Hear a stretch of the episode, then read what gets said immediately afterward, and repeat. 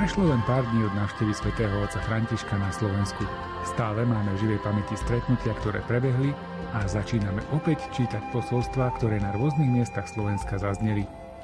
Milí priatelia v relácii Výber z pápežských encyklík vás pozývame zamyslieť sa nad ďalšími posolstvami svätého Otca. Zanechal ich pre nás v svojej encyklike Fratelli Tutti o bratstve a sociálnom priateľstve, ktorú si na pokračovanie čítame v relácii Výber z pápežských encyklík. Reláciu pre vás aj dnes pripravili Miroslav Kolbašský, Anton Fabián, Jaroslav Fabián a Martin Ďurčo.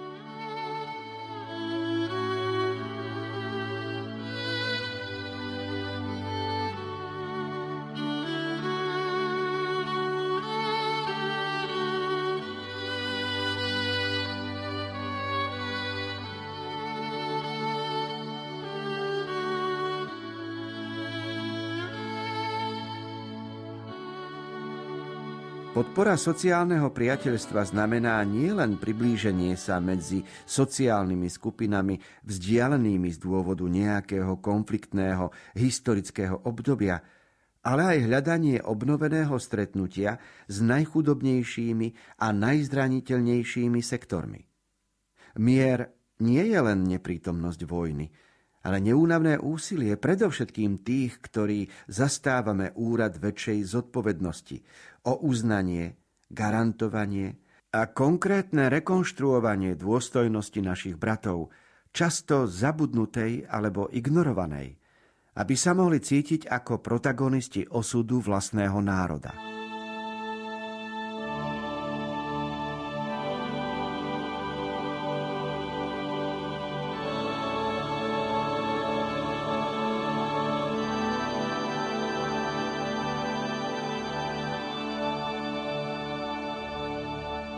Keď v roku 1965 na druhom vatikánskom koncile vznikla konštitúcia Gaudium et Spes o cirkvi v súčasnom svete, tam sa prvýkrát hovorilo o tom, že mier nie je len neprítomnosť vojny.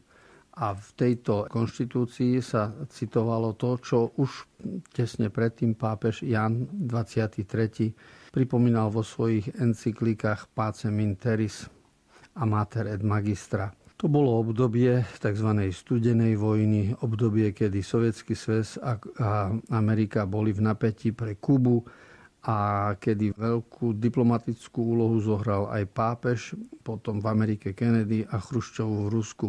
Toto všetko už vytvára minulosť a dejiny. Ale myšlienka, že mier nie je len neprítomnosť vojny, zostala a je stále aktuálna. Namiesto toho treba nové úsilie o to, aby ľudia žili v pokoji. A my sme svedkami toho, že v niektorých krajinách, najmä to vidíme v arabských krajinách alebo na východe, čo sa týka Palestíny, Jeruzalema, nepokojov je stále a stále otvárajú sa. A vidíme manifestácie a, a zhromaždenia ľudí a vytvárame si nejaký obraz, snažíme sa rozumieť tomu, a tých sporov je, je množstvo. Niekde vidíme boje za nezávislosť nejakého národa, niekde vidíme manifestáciu LGBTI práva homosexuálov, niekde vidíme e, manifestáciu nezaočkovaných za slobodné cestovanie, niekde a mohli by sme pokračovať rád radom. Mnohokrát sú to skupiny ľudí, ktorí bojujú za kolektívnu zmluvu so svojím zamestnávateľom, pretože sa mení pracovný čas a tak ďalej. Tá nespokojnosť je v mnohých oblastiach a preto nie je to také jednoduché jedným slovom niekoho odsúdiť alebo mu prisúdiť práva, pretože záujmov môže byť aj z jednej, aj z druhej strany veľa. Preto je dôležité sadnúť si za stôl a predniesť svoje argumenty a preto je dôležitá mediácia.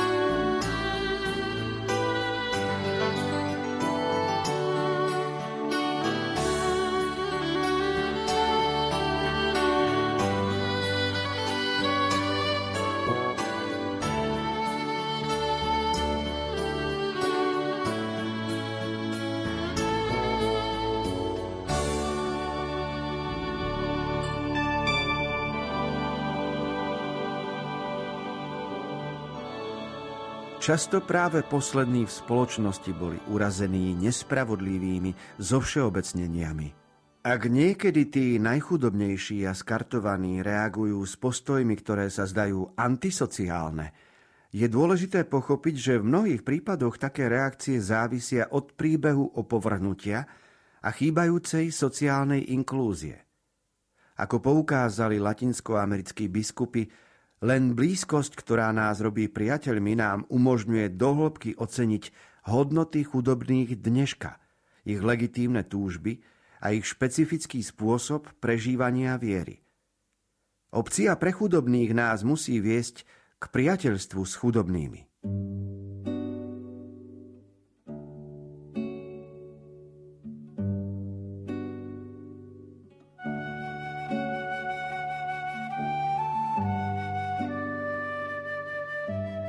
Článku 234 pápež pripomína jednu maličkosť, ktorú aj my musíme brať do úvahy. A síce e, my oprávnene vidíme ľudí chudobných a marginalizovaných, že si e, svojou lenivosťou zapričinili svoju biedu. A niekedy pre to, že smrdia, sú hygienicky neupravení, nečistí a, a tak ďalej, tak e, opovrhujeme nimi. To je na jednej strane. Na druhej strane ale musíme povedať, že mnohokrát ich situácia nie je zapričinená len nimi samými. Že sa dostali do situácie, v ktorej za mnohé skutočnosti nemôžu, že sa do tej situácie narodili a skôr pomôže postoj približiť sa k ním, pochopiť ich situáciu a pomôcť im z nej. Preto dnes a v, ostatn- v ostatných 100 rokoch existujú odbory a študijné programy ako sociálna práca, poradenstvo, pomoc, ktorá sa zakladá na predpokladoch, že nevychádza sa z postoja len odsudzujúceho a zavrhujúceho, nejaký postoj spravodlivosti a merania, ale vychádza sa zo základného ľudského prístupu, ako človeku v zadanej situácie by bolo možné pomôcť, sprevádzať ho a trošku ho vyzdvihnúť.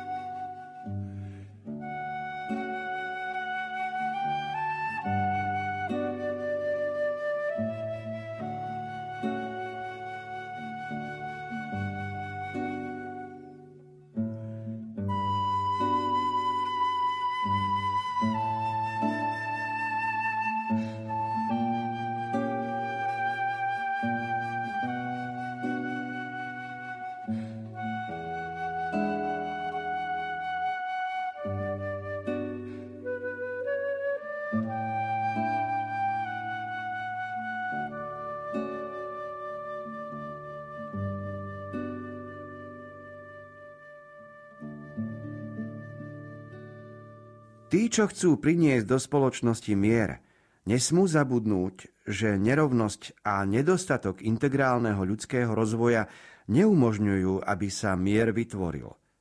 V skutku bezrovnosti šancí si rozličné formy agresie i vojen vždy nájdu úrodnú zem a časom znova explodujú. Keď spoločnosť, či už miestna, národná alebo celosvetová, nechá jednu svoju časť na periférii, pokoj do nekonečna nezachránia nejaké politické programy ani poriadkové zložky či tajné služby. Ak ide o to začať od znova, bude treba vždy začať od posledných.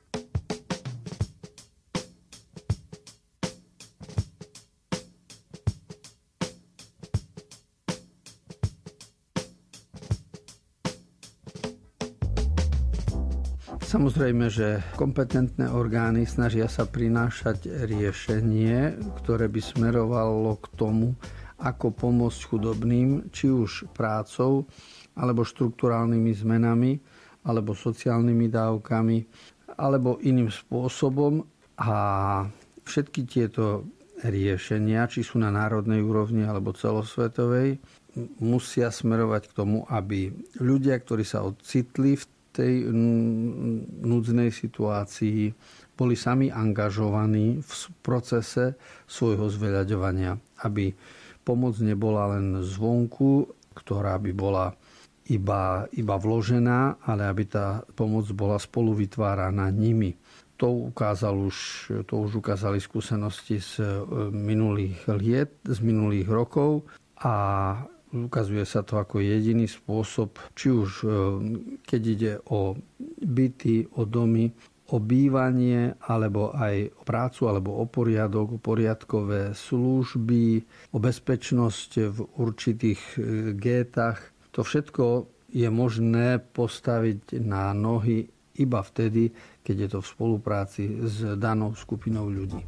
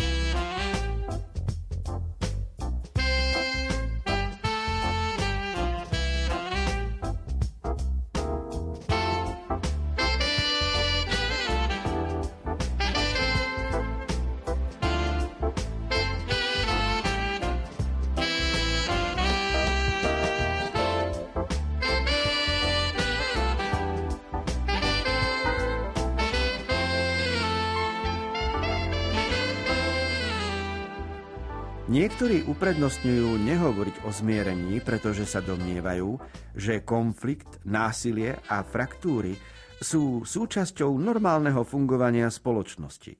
De facto, v ktorejkoľvek ľudskej skupine existujú viac či menej patrné zápasy o moc medzi rôznymi sektormi. Iní tvrdia, že pripustiť odpustenie je to isté, ako vzdať sa vlastného priestoru, aby druhí dominovali nad situáciou. Preto sa domnievajú, že je lepšie pokračovať v hre o moc, ktorá umožňuje udržiavať rovnováhu síl medzi rozličnými skupinami. Iní zazveria, že zmierenie je vecou slabochov, ktorí nie sú schopní viesť dialog až k podstate a preto si vyberajú útek od problémov, zakrývajúc nespravodlivosti.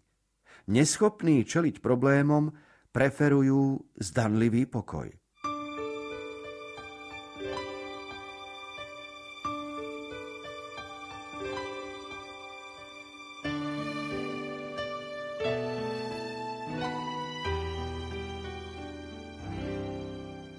tak povediac už dve storočia, odkedy vznikol komunistický manifest 1848, Marx, Engels a už aj pred nimi osvietenci prichádzajú s týmito myšlienkami, že treba e, mocným zobrať majetok a rozdeliť ho medzi chudobných a tak vytvoriť raj na zemi a že bez takéhoto triedného boja by to bolo len slabožstvo, čiže pokoj alebo nejaké bez revolúcie. Už vtedy hlásali, že bez revolúcie sa zmeny v spoločnosti dosiahnuť nedajú a v, už vtedy odsudzovali pacifizmus, ktorý hovoril, že treba o zmenách spoločnosti rozprávať a dosiahnuť ich iným spôsobom.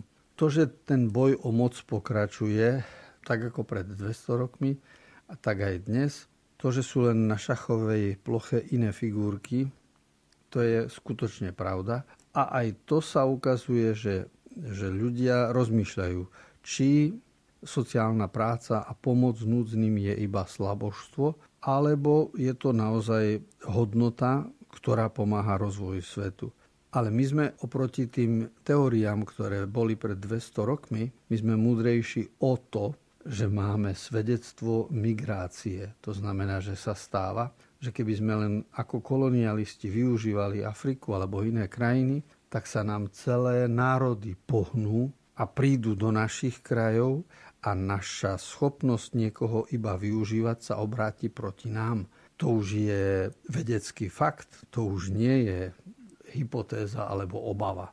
A preto tá teória o tom, že pacifizmus alebo odpustenia, zmierenia a rokovanie je nejaké slabožstvo, tak toto už je dnes prekonaná teória.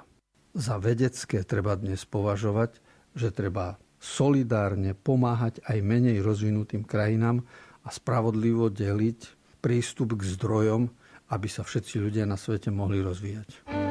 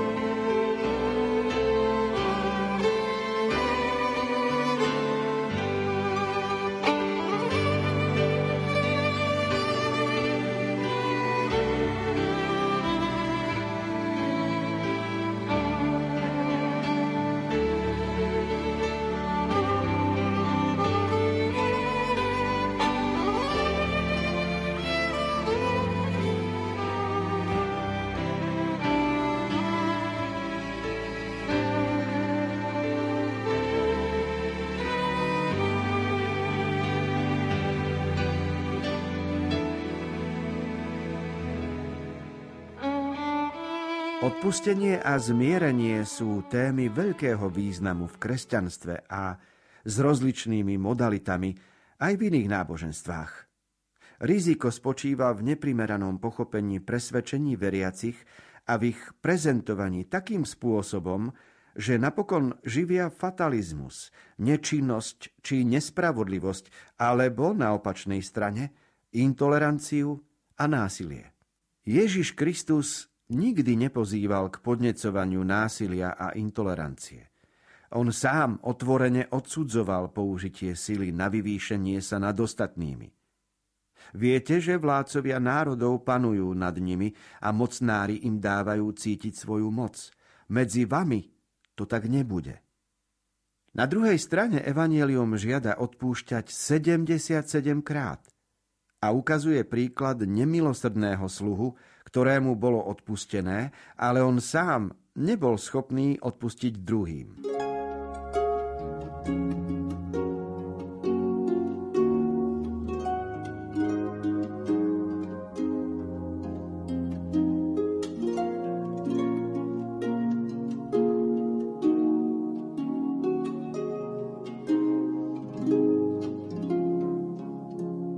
Pápežová encyklika o bratstve a sociálnom priateľstve všetkých ľudí otvára aj tému odpustenia a zmierenia. A je to téma väčšine živá, pretože s každou novou generáciou prichádza aj konflikt do života a ľudia sa k tomu stávajú buď fanaticky, alebo fatalisticky.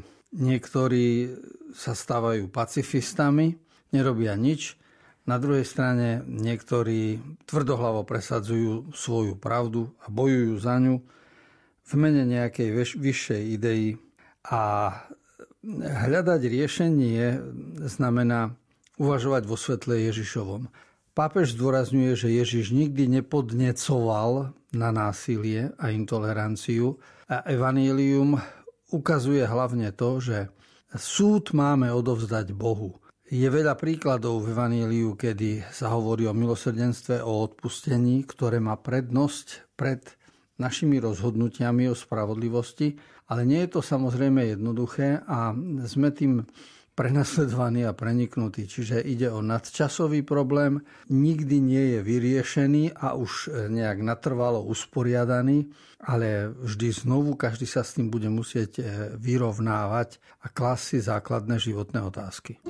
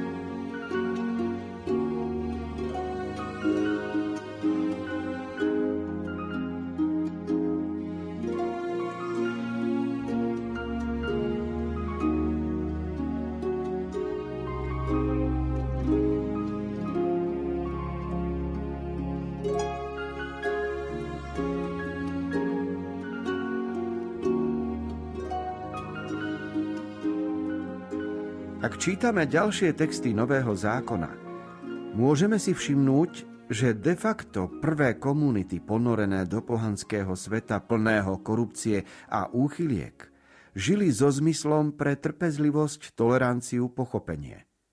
Niektoré texty sú v tomto ohľade veľmi jasné. Pozývajú chovať sa k nepriateľom s láskavosťou. Odporúča sa nech nikoho nepotupujú a nech nie sú hašteriví. Nech sú mierni a prejavujú všemožnú vľúdnosť všetkým ľuďom. Aj my sme kedysi boli nerozumní. Kniha skutkov apoštolov tvrdí, že učeníci, prenasledovaní niektorými autoritami, tešili sa v obľúbe všetkého ľudu.